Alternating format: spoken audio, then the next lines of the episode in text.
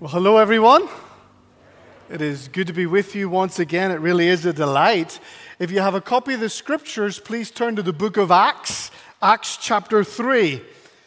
Acts 3. As you know, Acts is a story, a, a real story, a historical story, but it's a, it's a story nonetheless. And if, if you read the pastor's desk email this past week, you'll know that, that I love stories. We all love a good story.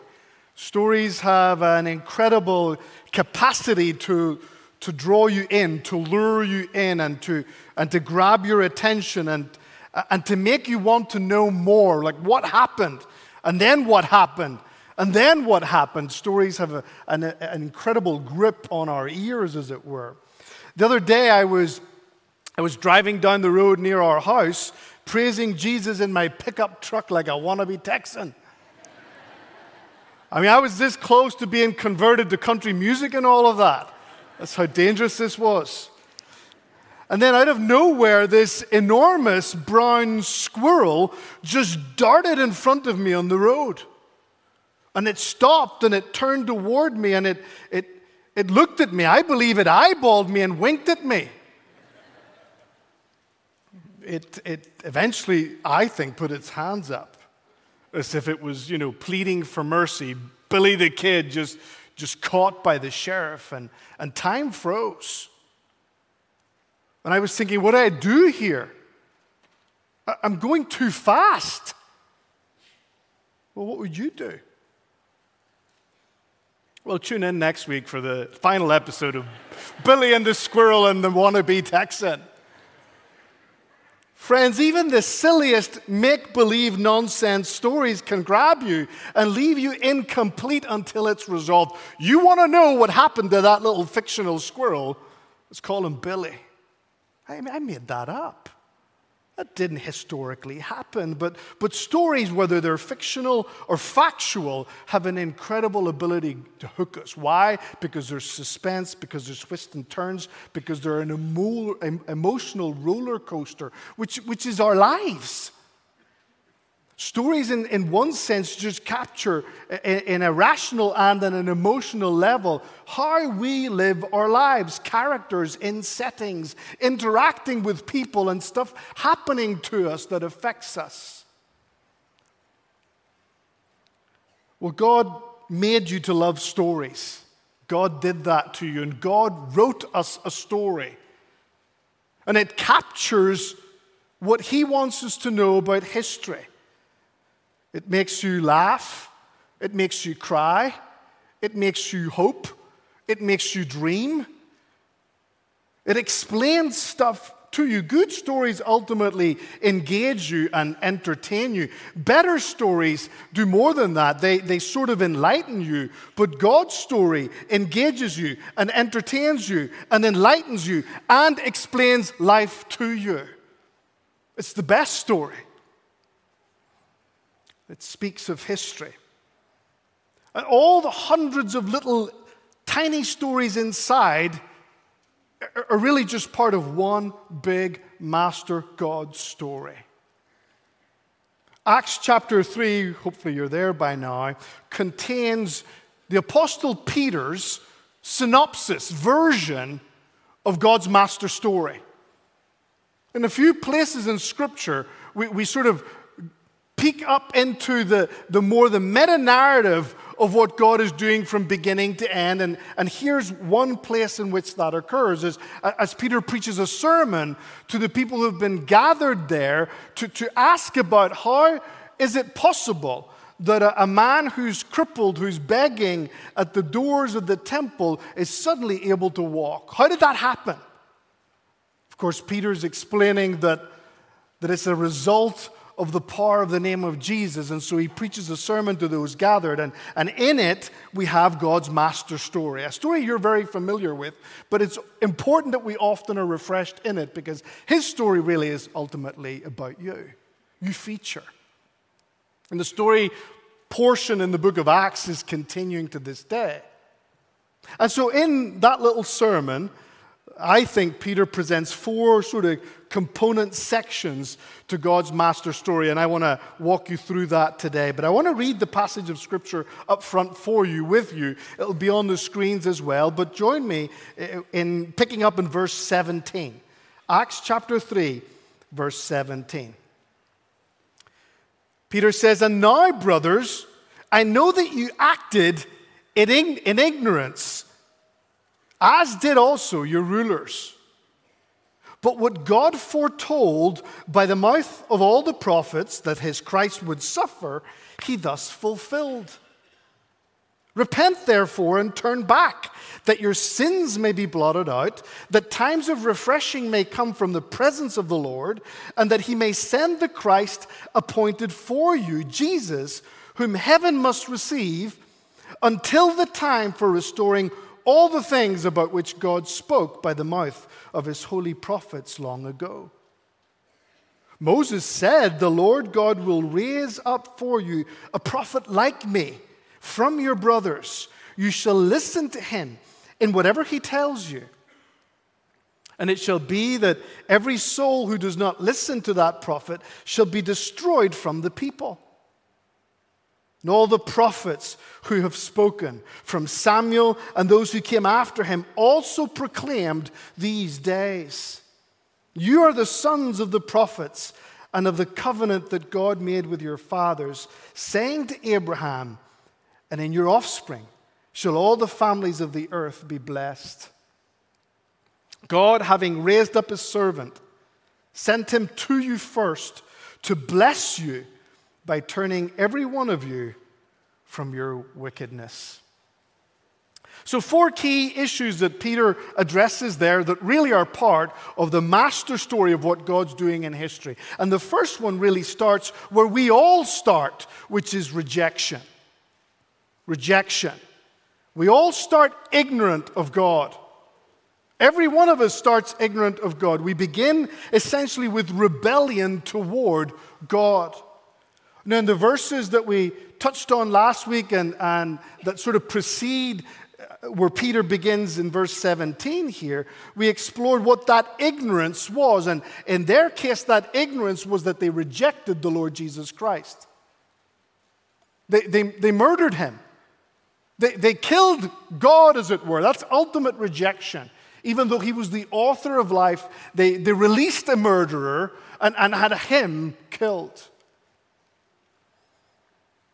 But being, being ignorant doesn't mean that you're deemed innocent.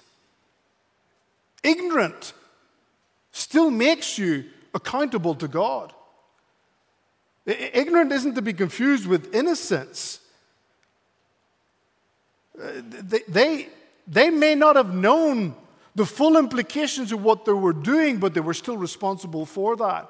And even if your life is unwittingly to you, mocking God, it's still your responsibility before God. You're still accountable to God.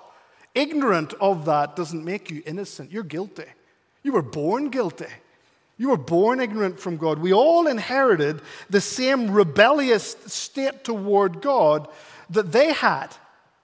And we all know from our own experience that we possess that rebellious nature. I mean, you've known that since you were this size, you know, snatching your buddy's toys in nursery or pulling at your brother or your sister's hair with a smile on your face. And if you're not convinced of that, take a trip down to the nursery section of our church this morning. We're born in rebellion. We're born rejecting God. Everyone since Adam has been born in that state. And you can gripe and you can moan all day about how unfair that is that you be held responsible for, for, for their actions. But the reality is that they just beat you to rebellion first. You know, you got two legs from Adam and Eve, and you got two eyes from Adam and Eve, and, and I don't see you complaining about that. You would complain if you only got one leg, right? You got more than two legs and more than two arms and more than two eyes and more than one nose from them. Everybody born since Adam and Eve also got from them a sinful disposition toward God. And whether you're ignorant of that or not, you're still to be held accountable to that before a holy God. That's not unfair. That's as unfair as, as my kids think I'm unfair when I don't let them have Skittles and Coke before bedtime. Or when I get mad at them and discipline them for, for trying to fight it out constantly. They don't understand my sense of justice and fairness, and often we don't do uh, understand God's justice in His holy courtrooms. A holy God is not to be messed with, and, and we messed with God, and, and, and we killed Jesus, and, and we rejected what He had to offer. We did that. We can't just point the finger at them and say, historically, they did that. Historically, they just represented all of us. That's what the t- uh, scriptures teach. And that's not unfair. Uh, if you at some point study the book of Job, it's remarkable. It's a very long book, but, but Job is desperate to have an audience with God to lay out his complaints before a holy God. And, and he has been hardly done by in life. There's no doubt that, that he has a point in one sense, but, but at the end of the book, God shows up and he, he gets a glimpse of God. And here's what he says Surely I spoke of things I did not understand. Things too wonderful for me to know. My ears had heard of you, but my eyes now see you, and I despise myself, and I repent in dust and ashes. When you stand before a holy God, you're not going to say, Well, that's not fair. You're going to realize that He is just and that He is fair. And your birth in ignorance of Him and in rebellion and rejection to Him has consequences. God is a God of integrity. He cannot dismiss rebellion and maintain his integrity. There was a, perhaps one of the best known theologians in church history outside of the Lord Jesus Christ and the Apostle Paul uh, was a man called St. Augustine of Hippo in the fifth century. He says lots of things, lots, lots of helpful things. One of the things he, he talks about as it relates to you and my natural disposition is that we're curved in on ourselves. It's a visual way of, of, of depicting your, your sinful condition before God. You're just curved in on yourself. And so you're into yourself so much that you will turn everything, including God, to your purposes. Now, this chapter, and we saw this a few weeks back, begins with the, with the healing of a crippled man. And the crippled beggar is there uh, uh, at the gates of God's temple, essentially as a representation of all of us. We're crippled beggars at the doors of God's house, unable to do anything about it. My friends, we all start ignorant of God.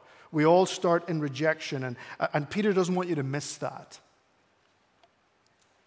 But rejection or ignorance toward God doesn't have the last say.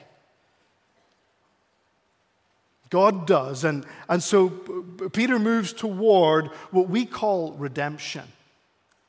Redemption, that, that God purchases us back, but only in Christ. But he promised to do so. Look at verse 18, what what God foretold by the mouth of all the prophets that as Christ would suffer, he thus fulfilled. What God said he would do, he did. He said he would redeem, and he redeemed. Now, I know what you're, you're sitting there going, like, why, why, why, pastor with a strange accent, are you saying the word redeem and redemption? What's redemption got anything to do with this? Well, well, Peter focuses in on here, not on all that God foretold concerning the Messiah, look at it closely, but what he spoke or foretold concerning the Messiah's suffering that was fulfilled. Peter's zooming in on the suffering of the anointed one or the chosen one of God to do something about the rejection of God amongst humanity. The scriptures make it very, very clear that our offense against Almighty God, what you and I call sin, demands payment, and that that payment is death. The scriptures uh, make very, very clear that, that, that it's fair for sin to be paid for through death in the courtrooms of a holy God. That, that insulting God brings consequences from God. God is essentially saying in, in, in, all of Scripture, and certainly in what Peter's trying to draw out here, that you don't, you don't get me in your rebellious state. You don't get me, the author of life, in your rebellious state. And when you don't have me, you don't have life. And to not have life is to have death. Death is the consequence of rejecting God in the presence of a holy God. And so God foretold that his chosen one would come and suffer. And that, that suffering is dealing with this situation that we find ourselves in.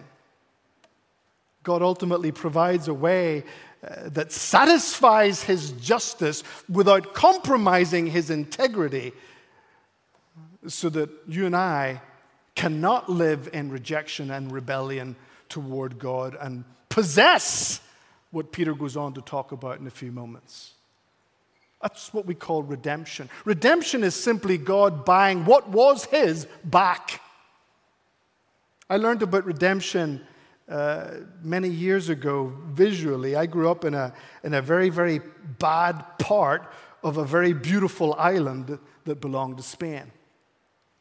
And where we grew up, you know, it was a, it was a tough, uh, ghetto like environment, and uh, crime was rife, as was you know, gang warfare, etc. And we were, we were quite cocooned from the full implications of that as kids.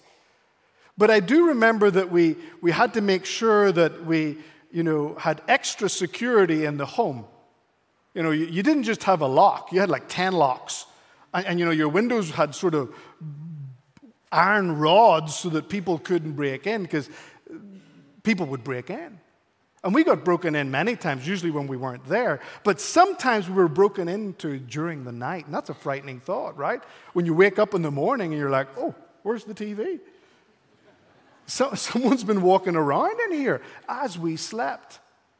And, and I remember one time my dad making his way down to this street corner to, to meet up with some of those hoodlums who had obviously broken into our house at some point. And what they'd done was they'd stolen my brother's clarinet. It's an instrument, right? And he played the clarinet, and, and it was a very, very ins- expensive instrument to my parents. And, and my brother had advanced in it, and, and somebody broke in and stole it. It was easy to steal because it was in a little kind of portable box. And so my dad knew that he couldn't go to the police. What are the police going to do? And, and he couldn't go and sort of wrestle with these guys. What's that going to do? So my, what my dad would do is he went down and he negotiated a price with them and he just bought it back. And so you have my dad coming back to the house with the clarinet that he already owned, having bought it once again. He redeemed the clarinet at personal cost to him, even though it was always his. And those hoodlums were quite happy to sell it because they just wanted some money for their next fix. Redemption. Buying back what was once belonging to someone. God doesn't just ignore our spiritual distance and our spiritual ignorance and our spiritual rebellion toward Him. He buys us back. He purchases us back, and that purchase is through the Christ's suffering. Someone has to pay. Someone has to pay sin the death that's owed. And so Jesus' suffering on the cross becomes that ransom payment for God to legitimately get back with integrity what was his all along. So redemption is possible despite our rejection, without God ignoring sin, but only His way. And as a result of that, what, what's coming, what's now possible, is restoration. That's the third key component that, that Peter spends quite a lot of time focusing on here restoration. God's blessing is now available, but only in Christ only in light of Christ's suffering. But also as he promised. The redeemed who were formerly ignorant of God come, are blessed by God. If, if you glance at, at, the scriptures as a whole, we're not going to put it on the screens, but if you look at your sermon notes or in your own copy of the scriptures from verses 19 all the way down to 26, uh, Peter develops this quite substantially. He has said that God promised that the Christ would suffer. We've called that redemption. But he also is elaborating on the point that God promised that he would bless and is blessing and will bless. God does what he says he would do. And at the end of verse 21, again, just glance at it. He, he talks about God speaking of this blessing by the mouth of his holy prophets long ago. Verse 22, he talks about uh, a, a Moses like prophet who was anticipated that would one day come. And, and, and because he's Moses like, he would, he would represent the teachings of God and he would perform the miracles of God in the presence of God's people. And yet, verse 23 tells us that, that those who do not listen to this Moses like prophet who would come would be, would be destroyed from the people. They would be separated from the people of God. Verse 24 tells us that, that all the prophets spoke of this. From Samuel and, all and on, they proclaimed God's coming blessing. And verse 25 talks about uh, this blessing being through Israel, specifically Israel, because they're descendants of Abraham. And ultimately, quotes Genesis all the families of the earth will be blessed, will be restored, will not be left in their ignorant, rebellious, rebellious condition because of the work of God for the purposes that God has in mind. So God promised to bless, and his blessing in this little sermon that Peter uh, presents to that audience that day really focuses on three things very, very quickly. The first one is forgiveness in verse 19, that your sins will be blotted out that your sins would be blotted out. He's speaking of forgiveness. It's beautiful imagery there. In the ancient world, they didn't have, you know, uh, sophisticated pieces of paper like we do. And, and, paper wasn't as readily available as we have it. And so when they used paper or parchments, they, uh, they often tried to recycle it, right? And to recycle it, they'd have to scrape off the ink that was on the previous, you know, from the previous use of the document. And that didn't get everything off. But they had to blot it out. And, and essentially, what they were saying is, we need a clean sheet. And so, forgiveness really talks about you getting a clean sheet. What a blessing from God. Because of Christ's redemption, rebels can be forgiven. We can start again. We can, we can get a, a clean sheet. Forgiveness is, is, is blotting it all out, never to be remembered again. God forgives and He does forget. This week, I was involved in, in some board meetings, and I was driving home with a friend of mine who'd flown in for them from California. And uh, he was on the phone with his wife, and uh, he was telling her that he was going to stay an extra day with us because there was bad weather that rolled in on Friday. And as, as he was chatting to her, it was clear that he was confessing some marital misbehavior to her and, and receiving some sort of forgiveness from her. I mean, I could detect, not that I was eavesdropping, I was just sitting beside him in the car. And so when he hung up, he said, Hey, this is, this is interesting. Where do you hear this, Jonathan? Uh, before I flew out to Dallas, I was packing my bag in the bedroom and I had the TV on watching the news and I was tired and I was getting up early. So I went to bed and the TV was on. And about an hour in, my wife woke me up and said, Where's the TV remote control? And he was all bothered by this, right? You're waking, you're waking me up to turn the, you know, for the remote control. And, and, and so he sort of ignored her and fell back to sleep. And then she got him up again. And eventually he, he got up and he helped her look for it, but he, he couldn't find it. She couldn't find it. So he thought, well, the best thing to do here is to, is to just unplug it from, from, you know, from the socket. Now, she had been pestering him. She said, Well, did you put it under your pillow? Did you drop it under the bed? Did you pack it into your bag? Did you, I don't know, do you have it in your pajama pockets? No. Why would I have it in my pajama pockets? Why would I pack it into my bag to go to Texas? Why would I put it under my pillow? So he unplugged it and off they went back to sleep. Well, he arrived in Dallas, got to his hotel that night, opened his bag, and his remote, the remote control was in the bag. And I loved it because what he had been doing was he had been confessing that to her in the car ride as we were heading back to my house. And uh, we laughed. I mean, I, you, you know, if you're anything like me and him, man, you were thinking, oh, okay, could we have smuggled that remote control back without her knowing?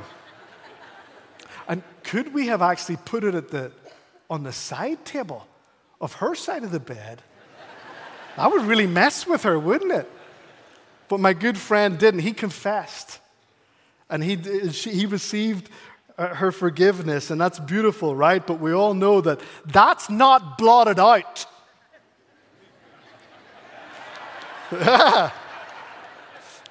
A skillful spouse will bring misdemeanors back at just the appropriate time. But not with God. Your wicked sins and your wicked, sinful disposition toward God from birth blotted out, scraped away, forgiven and forgotten. You get a clean sheet. That's the blessing of restoration in light of the redemption of Jesus Christ, despite your rebellion and rejection of Him. It's beautiful. Peter also focuses in not just on forgiveness here, but on, on refreshment, right? If you glance at verse 20, in verse 20, he speaks that times of refreshing may come from the presence of the Lord.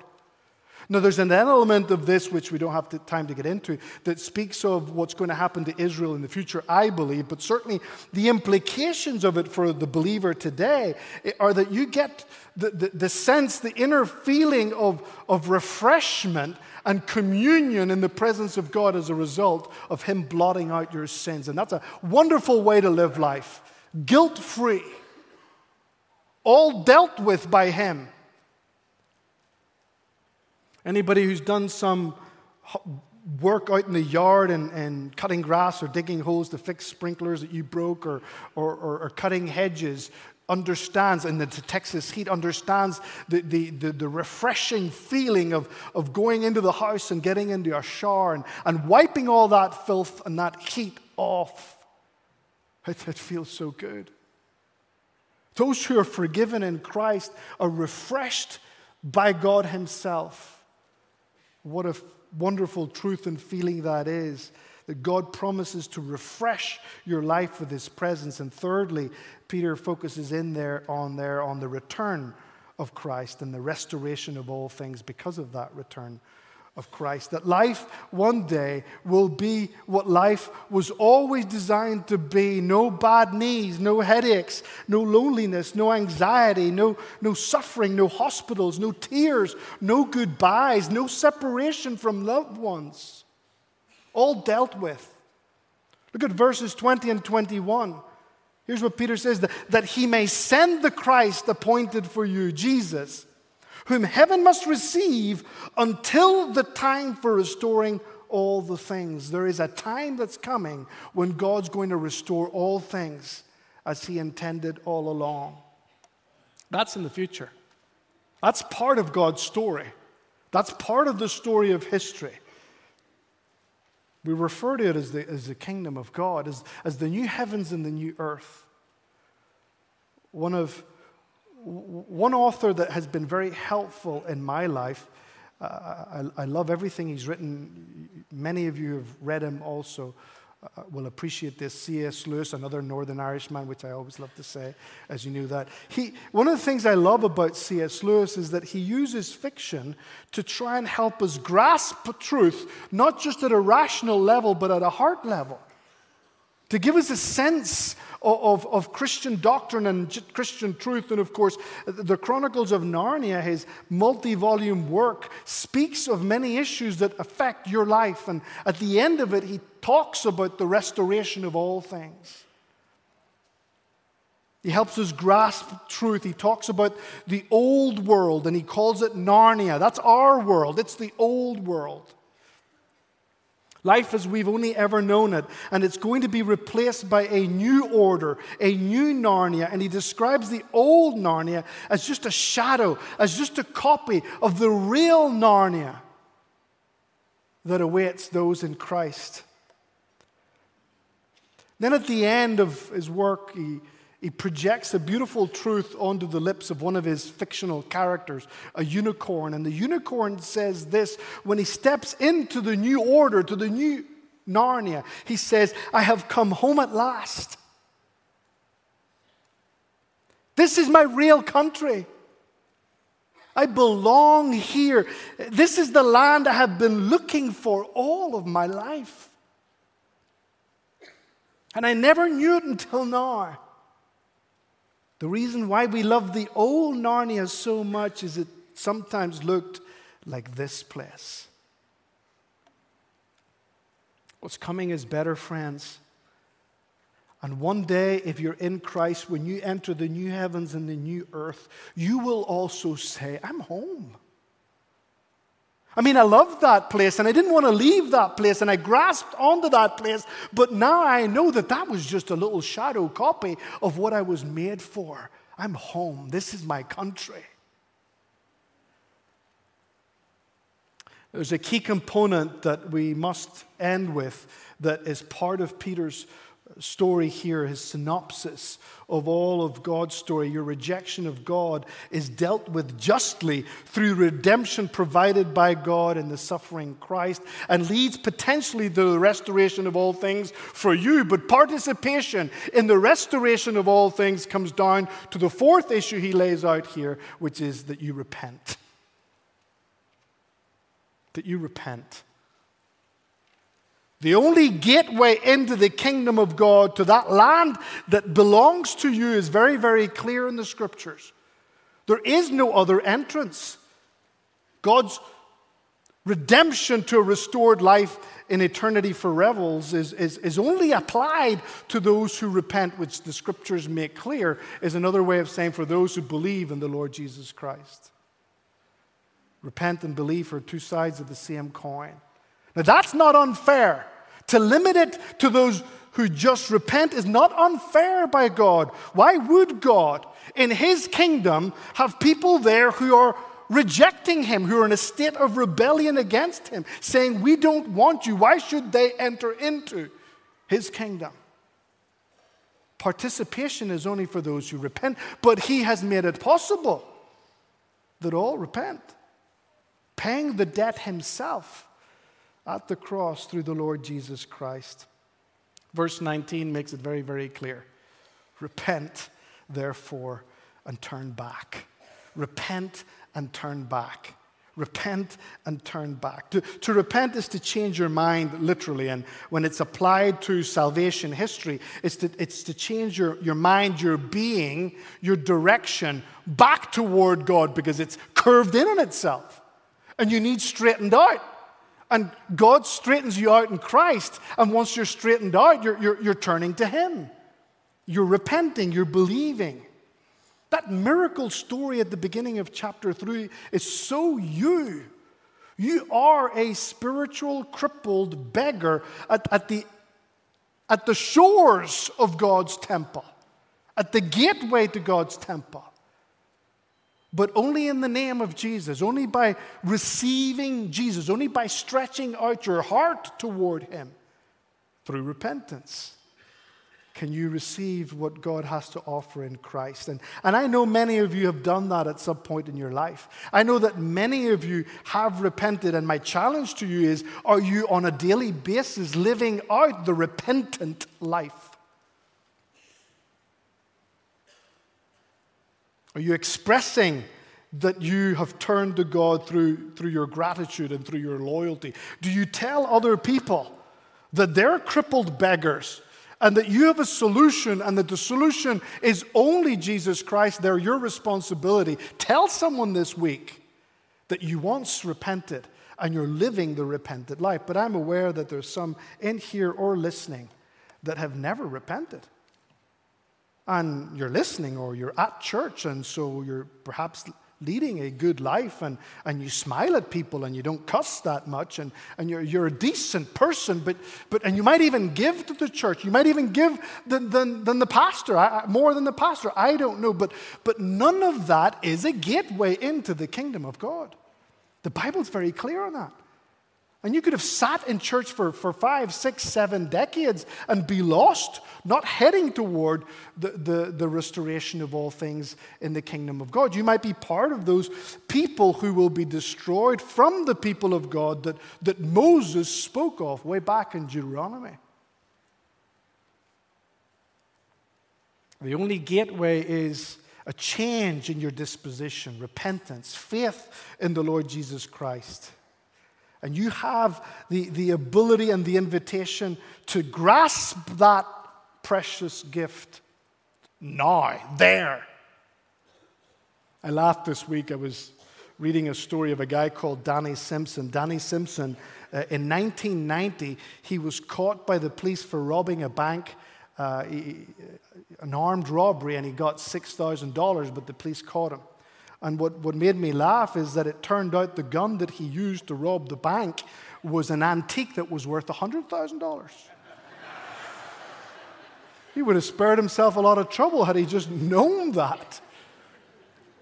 And I laugh because if you're a spiritual beggar that has never called out to God in faith for his redemption, then God and eternal life is within your grasp now. Don't blow it. Realize what He offers you now. It's better than anything you're trying to grasp onto. Stretch out your heart to God and, and receive Christ. Friends, the grand scheme of things, it doesn't matter what happened to my make believe brown squirrel friend Billy. He, let's just say that he survived thanks to my incredible reflexes. It's my story.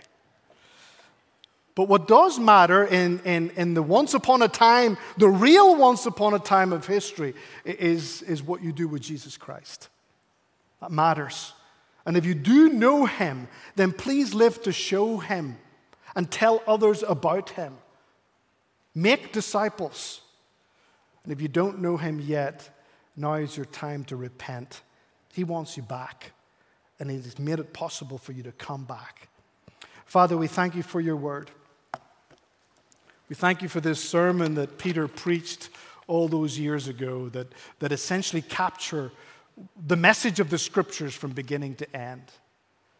And I pray that, that what has been said today, that, that the word that has been scattered into the hearts of people will bear good fruit. That those who have repented would live in that repentance every day. And that those who have yet to believe would turn to the Lord Jesus Christ now in whose name we've gathered and pray. Amen.